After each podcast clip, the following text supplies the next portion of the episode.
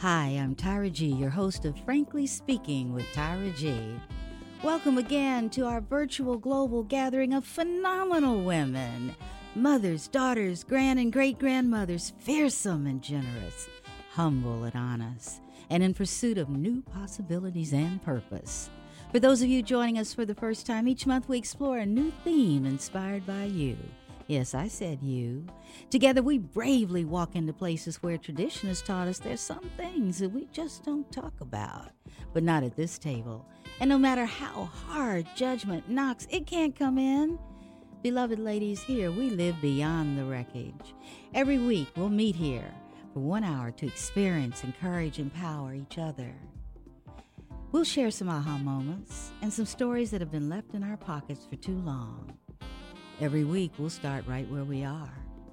Although many of your voices will speak light into darkness, there is no insignificant person around this table.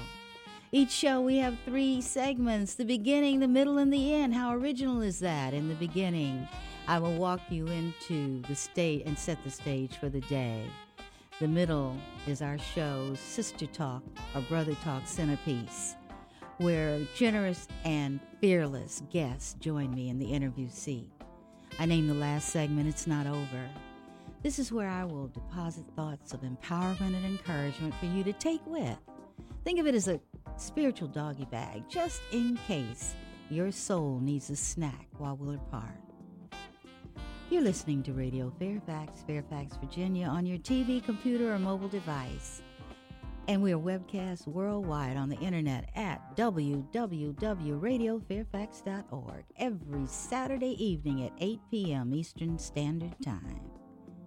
Should you miss us, no worries. You can catch our podcast on YouTube at Frankly Speaking with Tyra G. And if you just feel like connecting with me, you know I'd love it. And it's so easy. Email me at tyra at tyragarlington.com. Thank you so much for tuning in. Thank you, Courtney Nero, for composing and performing our Frankly Speaking theme song and for naming it I'm Listening. I am so excited about the how the show is progressing. We are celebrating our fourth month of proof that dreams can come true. Frankly speaking, with Tyra G is one of my most special dreams. I thank God for every remembrance of you and your gifts of ideas, your presence, and your encouragement. Your gifts are the gifts that inspire. I cannot do this show without you. Thank you so much. Our theme this month is The Gift is the Giving. We're shifting our paradigm from thinking of gifts we receive wrapped in beautiful, shiny paper with ribbons and bows, or sparkling gift bags, or gift cards, or cars and bikes and everything nice we might have asked for. This month, we're focusing on the gifts that live inside each of us, that we're born with. Did you know you came here with unlimited dreams and possibilities to be discovered and nurtured and given away? Each month, I like to share some of my favorite writers and their thoughts on our topic for the month. This month, of course, on giving, Winston Churchill said, We make a living by what we get, we make a life by what we give. Kahlil Gibran, the prophet, writes, You give but little when you give of your possessions. It's when you give of yourself that you truly give. Frances Burnett, in the book A Little Princess, writes, This is one of my favorites. If nature has made you for a giver, your hands are born open, and so is your heart. And though there may be times when your hands are empty, your heart is always full. And you can give things from there warm things, kind things, sweet things, help and comfort and laughter. And sometimes gay, kind laughter is the best help of all. Robert Louis Stevenson says, you can give without loving, but you can never love without giving. This is our fourth show in the series, The Gift is the Giving. This week we meet a young woman who lives in a space where dreams have hope. Ms. Chelsea Townsend currently lives in New York City and is, in home, is at home in Virginia for the holidays. She will introduce herself as only she can after the break and tell us how she would unpack the words living in a space where dreams have hope. I think her story will encourage you to say yes with the power within you. After this break, you go grab a snack, but stay close. This is Radio Fairfax, original non commercial programming by Fairfax County volunteers. Come join us and put on your own show. Learn how on the web at fcac.org slash orientation. You once, twice, three times a lady.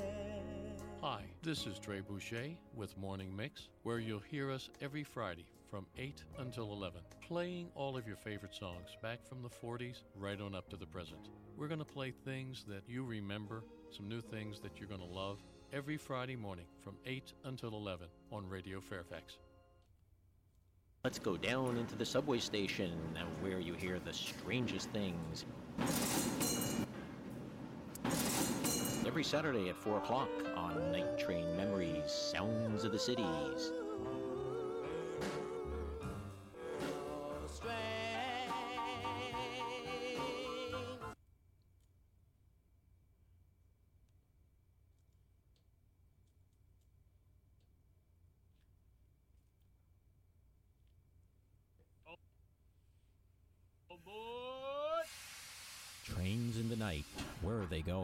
Trains and music are joined together every time the night train pulls into another city for a few hours. I'm Squire, and the music is the sounds of the cities.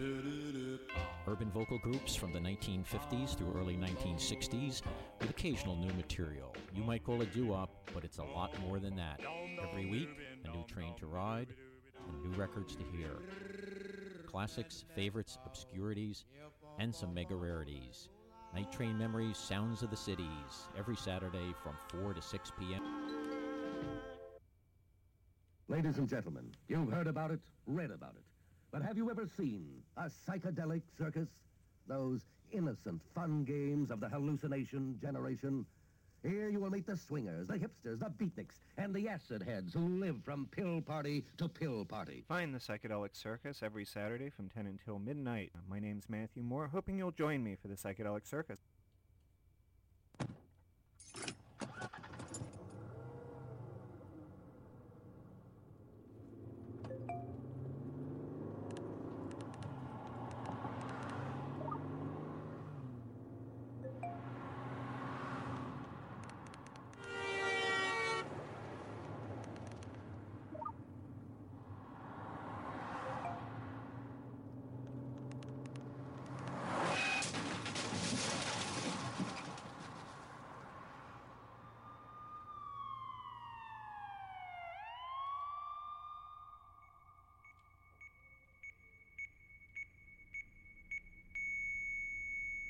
These are the sounds of someone taking their eyes off the road. Texting while driving is more than distracting. It's dangerous. Do yourself a favor. Do us all a favor. When you're on the road, stay off the phone.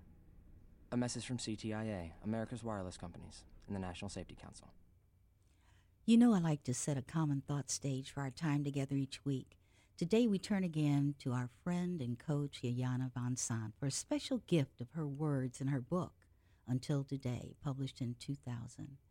This is titled, There Is Always More. If by chance no one has told you that they love you today, I would be honored to be the first to say, I love you today. I love you because you are and have been so willing to grow. And my, how you have grown. You have grown from struggling to searching, from trying to do to learning how to do. You've grown from fear to having faith, to demonstrating your courage. You've grown in many ways, consistently demonstrating your willingness and courage to take the next step, the step toward knowing more about you. That is exactly why I love you. You are profoundly design, divine. Growth is a very profound experience. It can be beautiful and ugly, empowering and confining, thought provoking and mind boggling, pleasant and unpleasant, all at the same time. Just when you think you've got it, life seems to say, Well, now take this. And you do. Then, the minute you're ready to give up, to throw your hands up, or to beat up on yourself for doing the same thing in the same way and ending up in the same place again, you realize you haven't done so badly after all. You know you have grown when you can meet a challenge, an obstacle, or a difficulty without totally losing it. Somehow, some way, in the growth process, you have come upon the understanding that the more you grow, the more you know. There is more of you waiting to unfold. There is more about the world you desire to understand. There are more people coming into your life, and you are gaining more about yourself through your experiences with them. Yes, there is so much more. Chelsea, I chose this piece because I knew I would be interviewing you today. A young woman in her 20s, a beautiful young woman in her 20s, who is indeed a work in progress and so much more than you have become. Thank you, Chelsea, for coming today. Thank you for having me. I'm excited to be here. Um, I don't know. I started acting when I was really young. Um, I was that kid that like went through every single dream of what they wanted to do. Yes. I thought I was going to be a gymnast. I was convinced that I was going to be an Olympic gymnast, actually. Um, and then at seven, I was like, actually, I'm, I'm good. I'm not flexible, and I'm really not athletic when it comes down to like the bottom of things. Um, so I got into acting. I At seven? Yeah, Wow. yeah, I grew up around it. My mom was a producer and a reporter. And when she would go on shoots and she would be on set, she would take me and my brother with her. And so it's kind of like the world that I grew up in. Um, excuse me. And I, I remember actually looking at her and being like, Mom, I want to do that. Um, and I told her that before I was seven, and she just kind of ignored me, which is fair. I also thought that I was going to be a ballerina at one point. So, I mean, You do understand that by the time you're 12, you've changed your mind 12 times. Yeah, essentially. um, so I told her, Mom, I want to do that. And she asked me to do anything except for be an actor. Um, she, even though she worked in the industry, that's the one thing she didn't want me to do. Uh, I think she would have been happier if I like, I don't know, chosen anything. I was trying to think of a bad job, but I couldn't think of one off the top of my head. Um, but she, after like a lot of poking and prodding, Mhm. finally took me to an agent Mhm. and she actually will still tell the truth to this day that she told them um, let her down easy i don't want her in this business Wow. it's it's too difficult it's too grueling it's not nice which i mean she's not wrong about anything that she said um but after the meeting with the agent my mom sat in, a, in like the waiting room and i went in and met with libby stone and she walked out holding my hand and she told my mom we're going on an audition and you're welcome to come with us or you can stay here and wait Can you remember? Can you get to that point with Libby where you walked in there with her? What was that like? For can you be seven years old and think about that time? I like from what I can remember, I don't really I didn't know what was going on. Okay. I just like I knew my mom was like this is somebody who is going to talk to you about what you say you want to do. okay. And so I was like, okay, cool, I'll prove to them that I want to do it. Like I was always very determined as a child, and so I still am like to the point of maybe being too stubborn at times. Um and so when we were going on audition, I didn't really at that time know what an, An audition, audition. entailed. This was my first audition. This was my first time being part of the business instead of just being a bystander. Um What did you do? I I don't remember Oh, the audition actually, uh, but I got the job.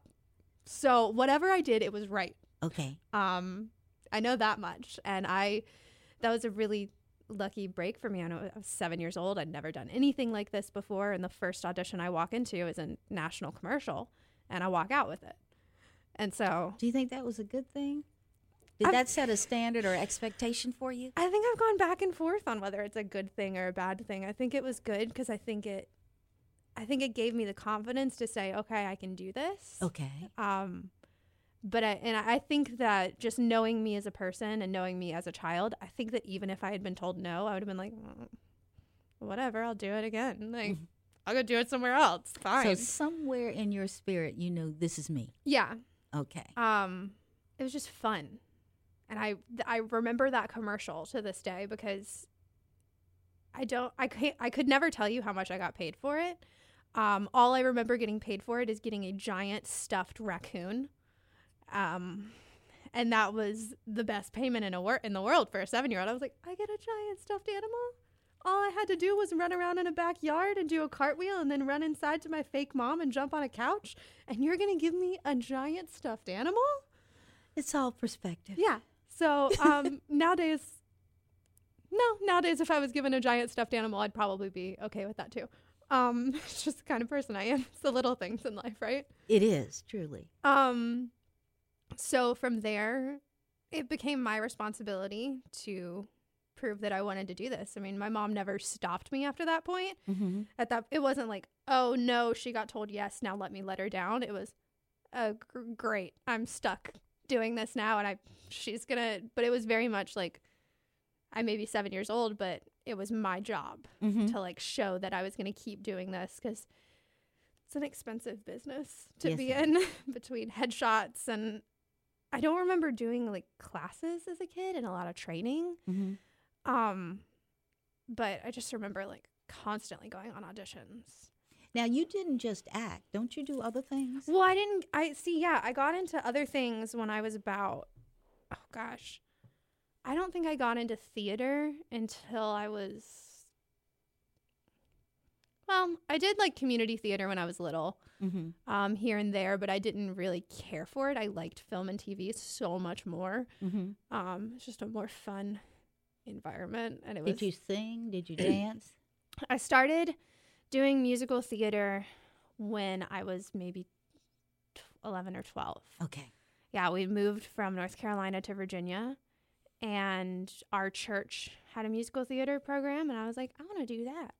Um, and I did a few shows, and I got really lucky, and I was the lead in one of our kids' shows. And it was really exciting. And it was there that I was like, okay, if I'm going to do this and I'm going to understand this side of the business too, I have to train because I was just like singing. I Mhm. was like, "Oh, I guess I can sing. I don't know what I'm doing. Like, I'll wing it. Like, I, I can, I play music, so I can read the notes on the page. So I guess that's what singing is. I was so wrong. Um, I was very lucky that I sounded as good as I did without any training. And then I got into training, and training was scary. And Tell me why. Why was training scary?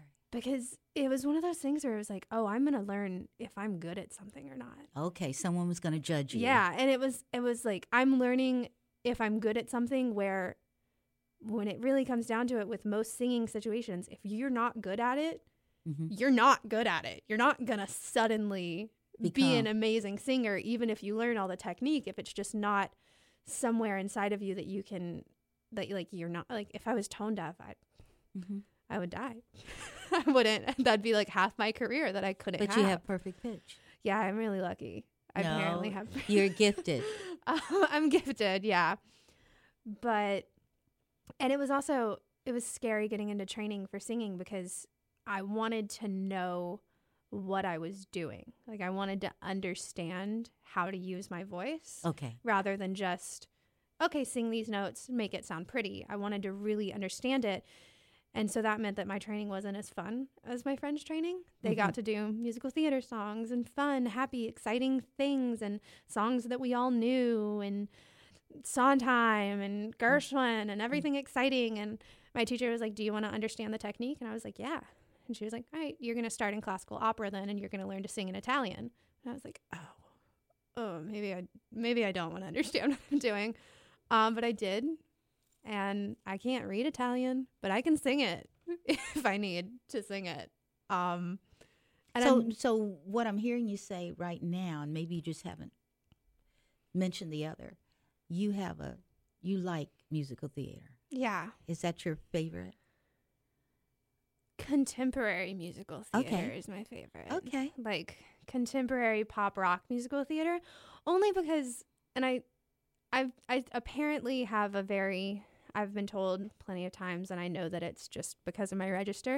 I have a very princess voice, is what we relate it to, is Disney princess voice. Um, which I mean, hey, it's worked for so many before me. Why can't it work for me? Um, but like acting wise, I love like darker Okay. things. Okay. So like, Give me an example. oh, um, Something that our listeners might know. That's what I'm trying to think of. Because contemporary musical theater is like popular, but it's not that popular. Um, so there's this show, and I feel like a lot of people might know it because it was turned into a movie um, called The Last Five Years. Mm-hmm. And it's um, the story of a couple. And what's so interesting about the play, I haven't actually seen the movie, I will fully admit, because I'm, I don't know, I was iffy about it. Um, I started it and then I stopped it immediately. Uh, they you start the play with the female character Kathy at the end of a five year relationship, and the male character, whose name is slipping my brain right now, at the beginning of a five year relationship. And you see them, the only time they're in a scene together is when they meet in the middle. And then they kind of pass each other. And so from her end, you see the relationship go from the shambles that it's become after five years to the beautiful thing that it was when they first Like met. backwards. Yeah, and Oh, for him, you see it when they first met to it slowly falling apart. Now, see, I, I have not seen it. I have not read it. And just that one thing you said, I'm going to look it up. It's so the you can honestly you can listen to the soundtrack by itself and you get the entire story. Mm-hmm. Okay. Um, it's by Jason Robert Brown, who is my one of my favorite like composers. I think everything that he writes is so full mm-hmm. and he's really great with storytelling, which is why I think I love contemporary musical theater a lot more. Is I when I hear a song, I don't want it to just be like a snippet of emotion. I want to hear the full story with the song, Mm-hmm. and I feel like contemporary musical theater a lot of the time, each song is its own story. Now, I'm going to throw you a curve. Oh gosh, Yes, I am. No, because what you just said to me is the meaning you get out of an entire expression, a song. Mm-hmm. Now, let's flip over to social media. oh gosh, No, really, and compare. Just think about Yeah. it. Texting, snippets. Yeah. You know, it confines you because you want to hurry up. mm-hmm. And one thing I've noticed is you send a text and immediately you're in receive mode. You're waiting for that answer. yeah, And that's almost counter to what you just said brings you a lot of joy. yeah. So, uh, yeah, I'll, I'll pause on that and think about that. But that just came to me. I mean, that's a that's a super good point. I, I think it's hard because when I think about texting, I go back and forth between that mentality Mhm. and then also the mentality of texting is nice because then I can just get back to the person whenever it's convenient for me and vice versa. Mm-hmm. But I also will fully admit that if I'm texting someone, I'm immersed in a conversation with them over text message and then they suddenly disappear. I'm like, where did you go? See, yes, capture that. Why did this conversation just end? And I wasn't done.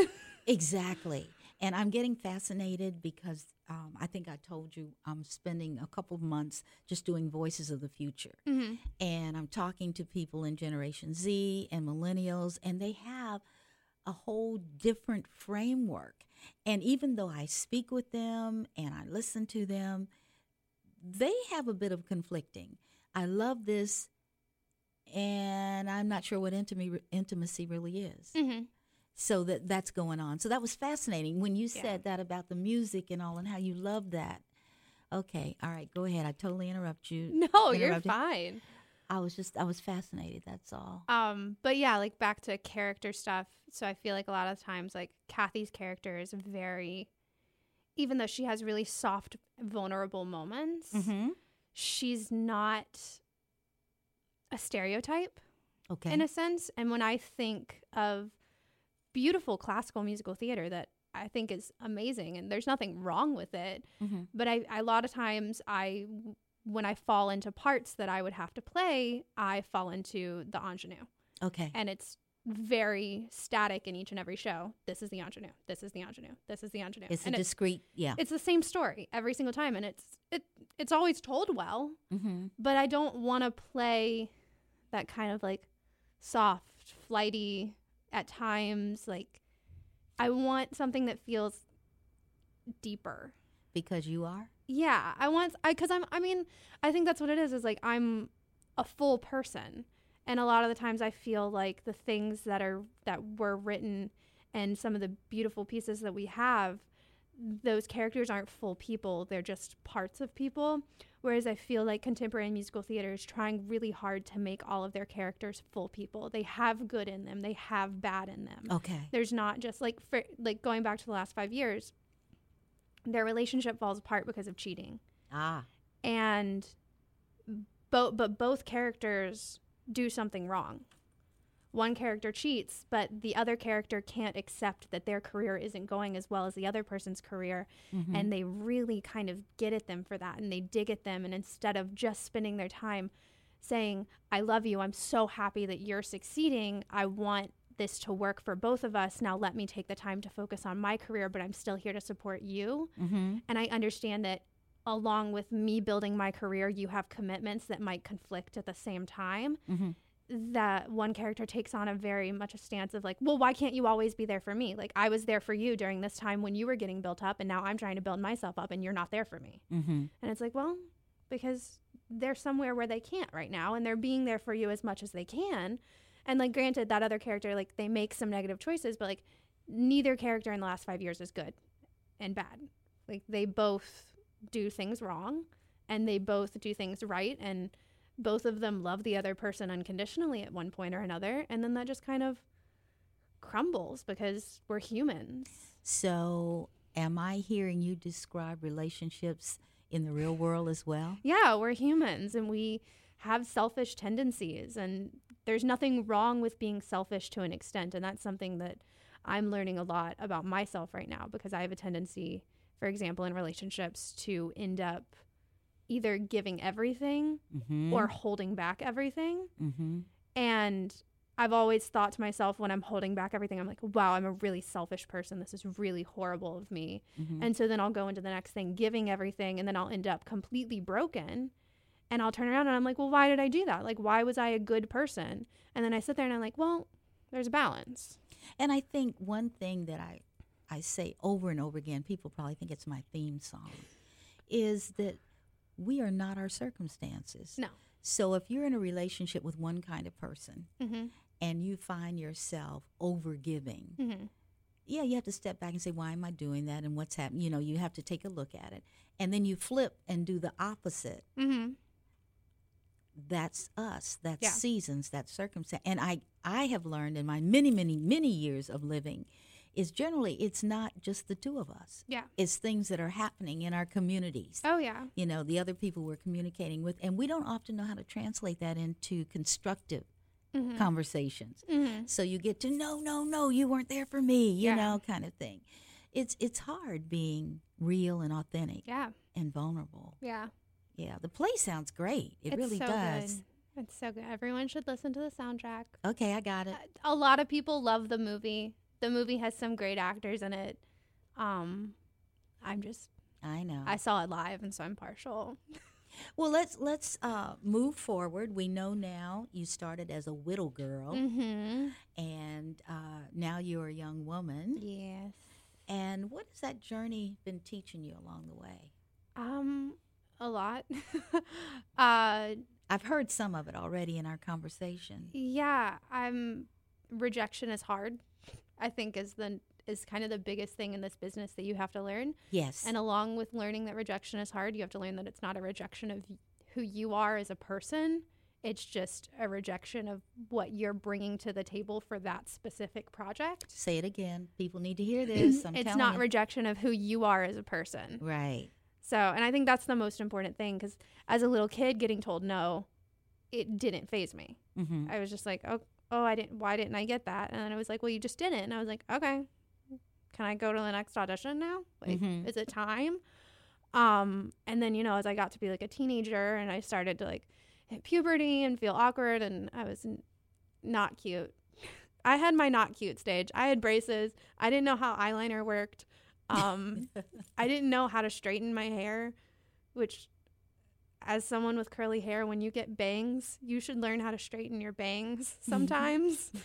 uh, so I just kind of looked like a little bit of a rundown mess. um, but I kind of that that was a period in my life where I wasn't getting cast. I didn't fit Mm-hmm. the mold of what they wanted in that time. I like I was. I was an awkward preteen and everyone sooner or later is an awkward preteen and there's nothing wrong with being an awkward preteen. Say that again. I have teens listening. They need to understand. Every this. single person hits an awkward stage and there's nothing wrong with that awkward stage. It is a rite of passage. Yes. And it is who you are as a person and you will like get past it and it's an awkward stage because you're learning about yourself Mm-hmm. you're learning about emotions like you're you're changing what you look like you're going into middle school like everything is becoming bigger around you and you're not quite sure how to tackle it because there's no rule book Exactly. And the thing that I found interesting as that awkward, strange looking person, and I was the giant among midgets, you know, being five eight. I must have been five eight since I was two years old, but uh, had no idea that that could be a good thing at some point in my life. But what I also watched was all of my friends were as well. yeah we were all just fooling around. And I, I like to say this a lot to uh, young people. I, I find putting themselves down mm-hmm. is, I like to say as I listen, did you know that the ugly duckling was always a swan? yeah Just had to grow into and Mhm. understand that. and it's hard because i know that i as a middle schooler i felt like i wasn't pretty and that i was awkward and i felt like my friends were gorgeous Mm-hmm. Like I was like, why am I not pretty? But they're so pretty. And you know, I sit back and I like think I'm like, oh my god, they thought the same thing. Mm-hmm. Like we were all thinking that about the other person. We couldn't start to believe that oh, that person feels just as awkward as I. Exactly. And like that's the most important thing I think to remember at that age is like everyone feels awkward. Some people handle it better than others, and they're better at putting up a facade of like, no, I'm super confident in myself. And some people are super confident in Mhm. themselves and praise to those people. Like teach us, teach us your ways. Like help us understand how you got to be that way. Let's like- let's put a comma there. How do you get how do you get your cues? All right. I can remember my mom, not Wonder Woman, was my superhero. hmm Okay. So consciously and unconsciously, and she happened to be a beautiful woman, so you know I had a hard time.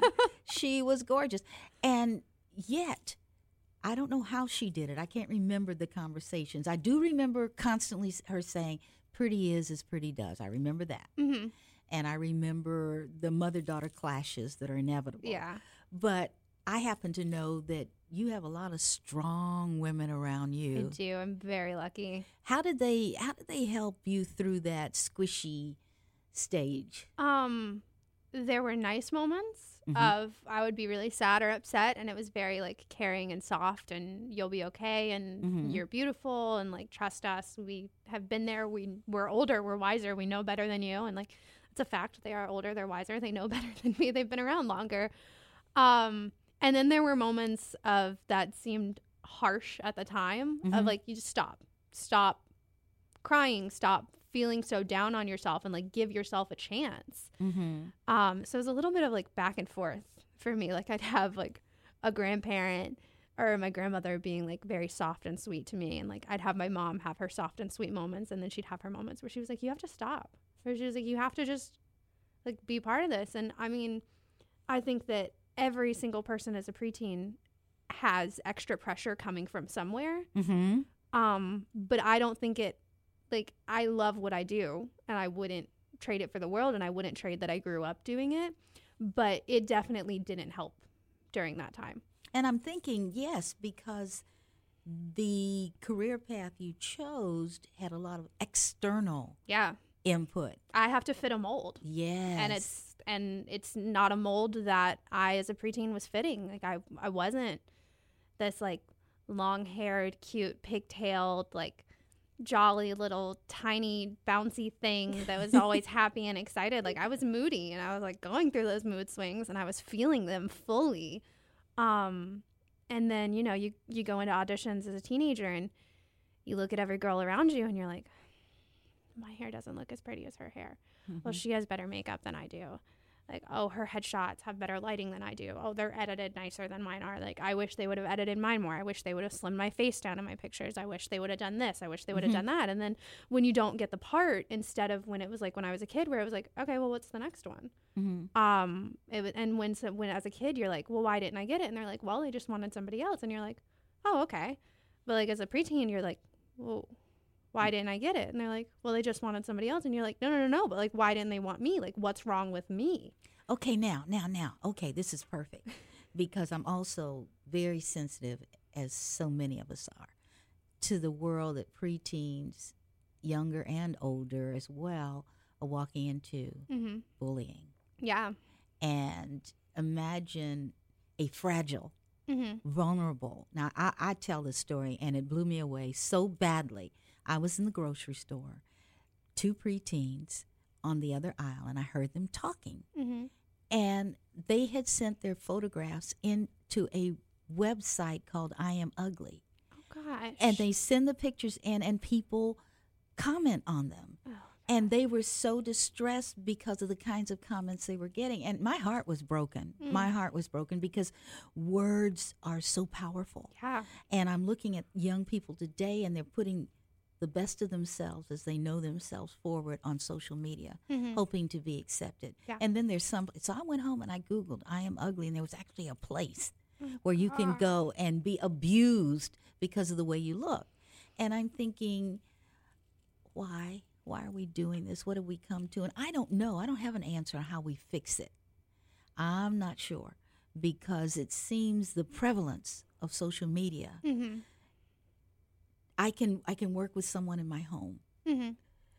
but now that's less and less time, quality time with that person. So they're bombarded as soon as they close the front door. yeah as well as at night, as well as in the morning. What do you do? What kind of what? What do you say? How I do we help? I, I think that I think that that's one of the hardest things is I think the anonymous nature of the internet Yes. makes everybody bold Mhm. when they don't need to be. Mhm. Um, and it makes people bold for the wrong reasons. And I fully believe the fact, and like I will stand behind. I think a lot of the people that will say horrible things on the internet and will comment horrible things or send anonymous messages or do things like that are the people that are they're going through something on their own and they don't know how to handle it in any other way but they think that by making somebody else hurt as much as they're hurting it's going to make them feel a little bit better. And maybe you know maybe in that exact moment where they're like well now that person's feelings are hurt just like mine are they do feel a little bit better. Mhm. but i think that i think it's just fact that in the long run like that doesn't help them because then i think that there's still a part of that person who sits there and they know oh i feel this way and now i just made somebody else feel this way and now they have to live with the fact that they've put somebody else in the position that they were just in of feeling lost and scared and alone and abused and hurt and just kind of all around like lost um What would you say? Okay, um, we can play what if games. I think that's fun. okay Uh, because you are a cohort. Uh, what could you say to a person in pain that may interrupt them hurting someone else? And I know this is, you know, we hadn't talked about this. or- yeah But let's think about it together. How can we? This is off the cuff in the rope. What what could be something we could say to someone who felt it necessary to hurt someone else?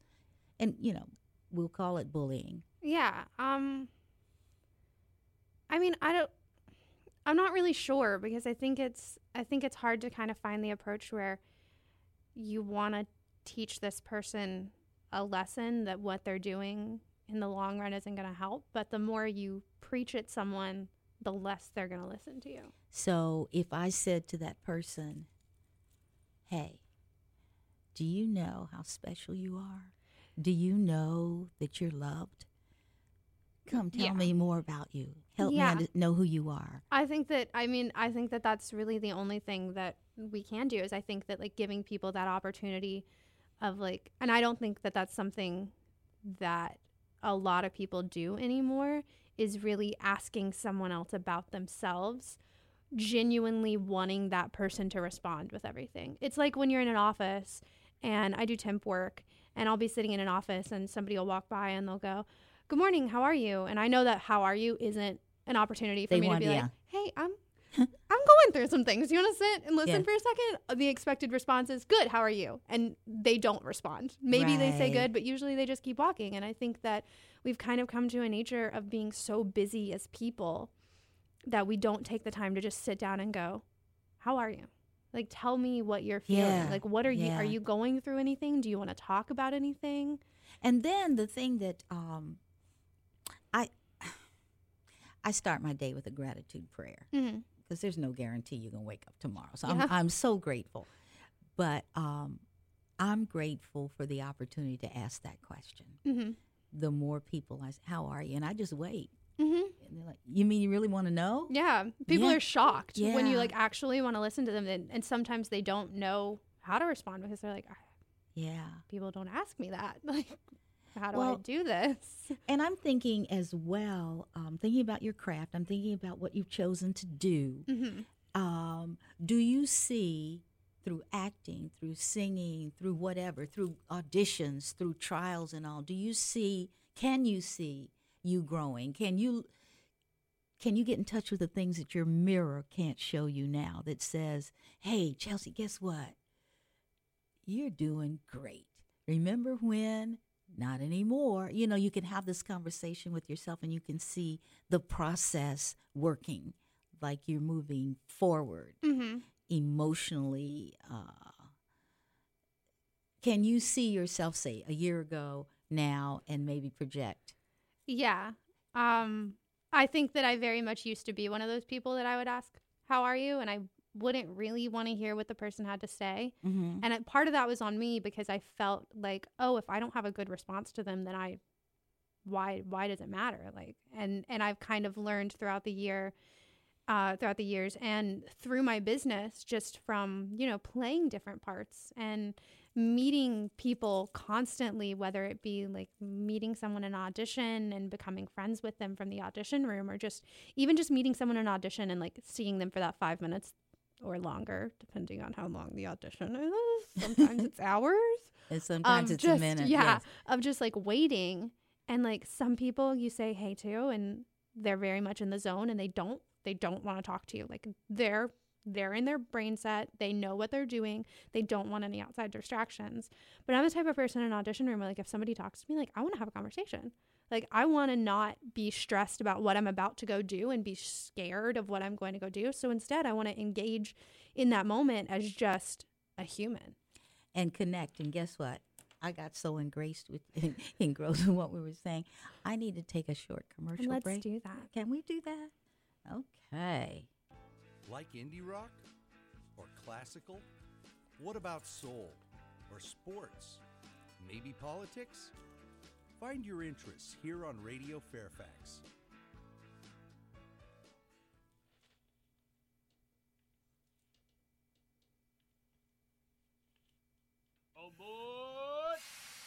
Trains in the night. Oh, Where here are they come going? again. Trains and music are joined together every time the night train pulls into another city for a few hours. I'm Squire, and the music is the sounds of the cities. Urban vocal groups from the 1950s through early 1960s with occasional new material. You might call it doo-wop, but it's a lot more than that. Every week, a new train to ride and new records to hear. Classics, favorites, obscurities, and some mega rarities. Night Train Memories, Sounds of the Cities, every Saturday from 4 to 6 p.m. Take care, Grandma. Okay, baby. Don't forget to let me know the second you get there. Yes, ma'am. My grandson always tells me I worry about him too much. And of course I do. I'm his grandma. Well, I was worried sick when he came home from Afghanistan. He came back wounded. It wasn't a wound you could see. It was a wound inside. Post-traumatic stress disorder. My T couldn't sleep. He was angry all the time. He felt like he didn't fit in anywhere. Then I heard about this group, Wounded Warrior Project. People helping warriors like T. So I figured who better to help my grandson than people who could understand what he'd been through. Now I don't know what they do there, but my T is smiling again. So I figured they must be good people. One out of every five warriors return from the battlefield with post traumatic stress disorder. Help support them at woundedwarriorproject.org. And we are back. We left with you in the audition room, Mhm. amongst others, some wanting to talk, some not. How about you painting a picture? I'm very visual. Uh, it's audition. It's audition morning. Oh gosh. Okay. Take us through. Wake up to the audition. Um, well, I'll do it. I'll think in theater audition Okay. brain because I feel like I don't know. Some people might disagree, but I feel like there's more prep for me getting ready wise when it comes to that. Okay. Film and TV, film and TV. I feel like I can go in very much casual for majority of jobs, and like it's totally fine. Whereas most musical theater auditions, you have to look a certain way. Okay. Um, so first off, I'm picky about my audition times and we get to sign up online and it's if I have the opportunity to like fully choose my time, I always choose a time like afternoon because I'm like I don't really want to get up super early in New York City and have to get on the train and like if it's a morning audition, most likely there's going to be a lot of people on the train and then what if my train gets stopped and then if I miss my audition, I get penalized and it's just I don't wanna Okay, think so you're it. strategic. Yeah, That's I'd rather. I'd rather wait until late in the later in the day, and I I will also fully admit that I usually plan my audition time around whatever the meal time for the auditioners is. I'll either go like right before their lunchtime because like then I feel like they're like, all right, let's focus, let's get through this, and then Mhm. I get to go to lunch, or I'll go like a couple hours after where it's like they've come back from lunch kind of sleepy, not really paying attention to who's in the room necessarily. But then, like, a few hours later, they're like, they've woken up by that point and they're like, all right, I'm back in the groove. Like, let's get this finished. Um, but I'll wake up whatever time I have to wake up. I usually, if I have to, I'll usually wake up about two hours before I have to leave the house. Um, and I always give myself an extra 30 minutes to before to like get to the audition. But so I'll wake up, I'll kind of relax and lay around, take my time, and then sometimes I've picked out an outfit. Usually I haven't because I base my outfit on my mood, and I'll find a dress if it's a musical theater audition. If I'm not like, what if I wake up and I've like picked out purple and like I'm in the mood for black? I don't. Know. Well, did you to- did you read or anything right now? I got you getting ready. Did what's the part? Have you prepared for it? Well, yeah, but I've prepared for it days beforehand. I've, Okay. I've picked a song, usually. Okay. By the okay, I won't lie. I'm the type of person where I'll walk into an audition room and I'll change what I'm doing the second that I walk into the room. Um, simply because it's another one of those mood things. Like if I walk into the room and I read the energy and it's not right for what I have picked out, I always have two other things in my book. So that's that are good. yeah, that are different energies just in case. Because if I walk into the room to do a ballad, Mm-hmm. um if I walk into the room to do a ballad and everyone seems very upbeat, I'm not going to do a ballad. I'm going to keep their energy up. I'm not going to try to bring them down to like this sad love sappy level. I'm be like, "No, you're happy and you're energetic. I'm to be happy and energetic with you. Like then you'll remember me." Okay. Um so I've picked something out. I've got my backpack packed. I've got my my book in it. I've got water in the fridge waiting for me to grab it. I've gotten kind of everything together. I'll take my time doing my makeup. I'll mess with my hair and sometimes it looks good and sometimes I throw it up in a ponytail and brush it because I don't like the way it looks.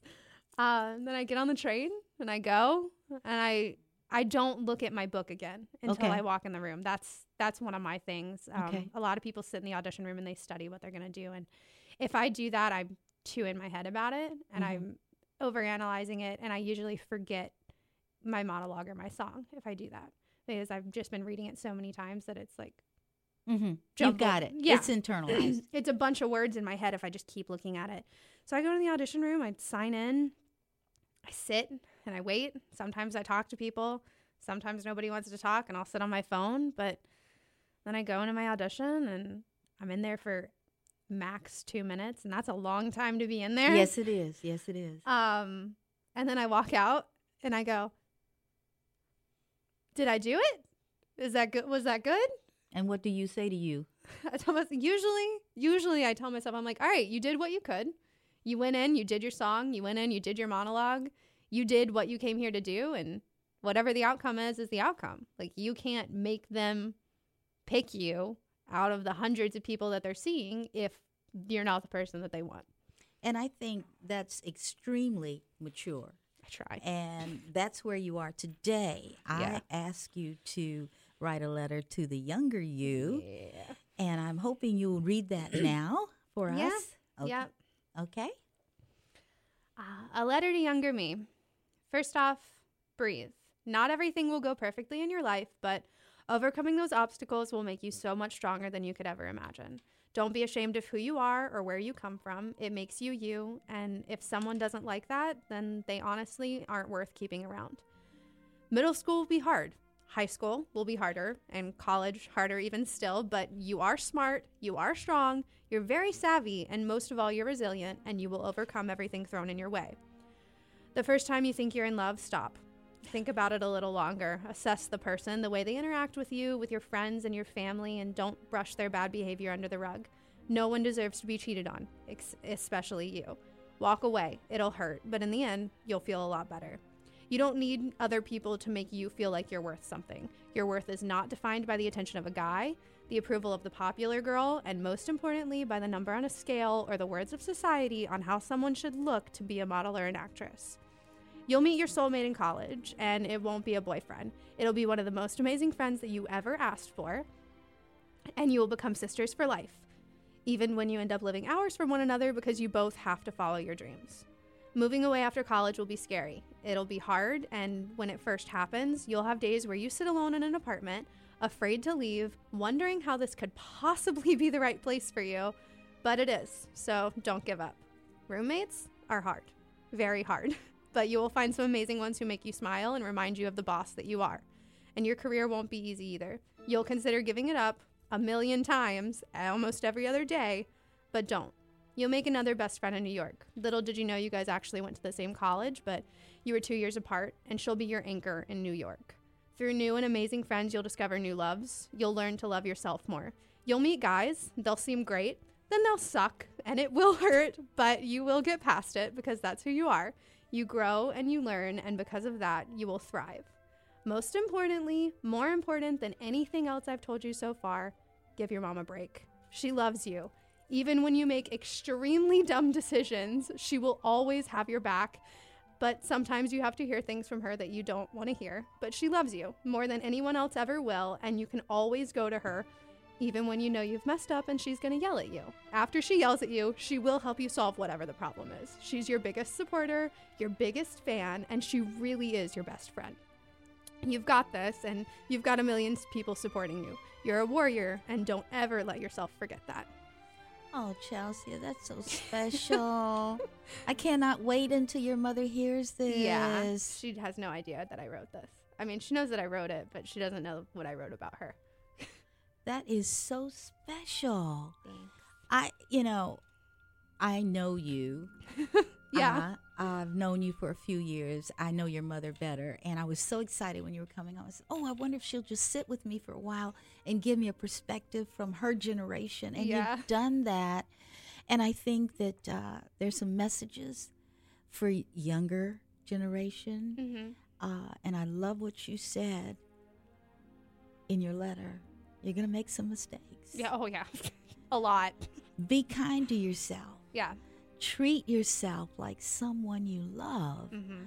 And what I have seen you walk, I've seen you walk into your worthiness since I've known you. and I Thank am so, so very proud of you. I'm going to let this music play for a little while. It sounds pretty good. That sounds good. It's time for our doggy bag. And this is where I just leave you with a few words for you to remember on that day that you are tired of being tired. And no, you don't want to talk to so and so. And oh, why did they do that? Think of this your creation is a good thing. In the beginning, you were created to be good, and you're still good. There is nothing about you that is inherently bad. There is purpose in your living. Your Creator etched a purpose into your being. You've been born to fulfill that purpose in a way that only you can. You bring life, talents, and gifts unlike those of any other person. Every experience supports your purpose. Every experience will facilitate your understanding of your purpose. and will call you to use the talents and gifts you possess. Every person you have met has played an important role in facilitating your understanding of your purpose. You may have been influenced by your environment to such a degree that you've lost touch with the truth of self and your purpose. Here's the key you must choose to live your purpose. The guidance you need to recover your true purpose is available to you because you're worthy of having it. I can't say that enough. You are worthy. You are worthy. You make a choice to fulfill your purpose at any time. Balancing your heart and mind is the key to bringing forth the talents and the gifts you possess that will enable you to fill your purpose. What you choose for yourself, your Creator will support. If you want to know the purpose of your life and how your experiences fit into that purpose, ask your Creator. God is available and He's waiting for you. Once you ask, listen for the response and believe what you hear. Just for today, be open to hearing and embracing God's purpose for you in your life and all of your experiences. I love that we had this time together. I look so forward to same time next week. In the meantime, know your love. This is Tyra. I'm here for you. I'm going to have Mr. Tony Walker take us out on our theme song with the piano version.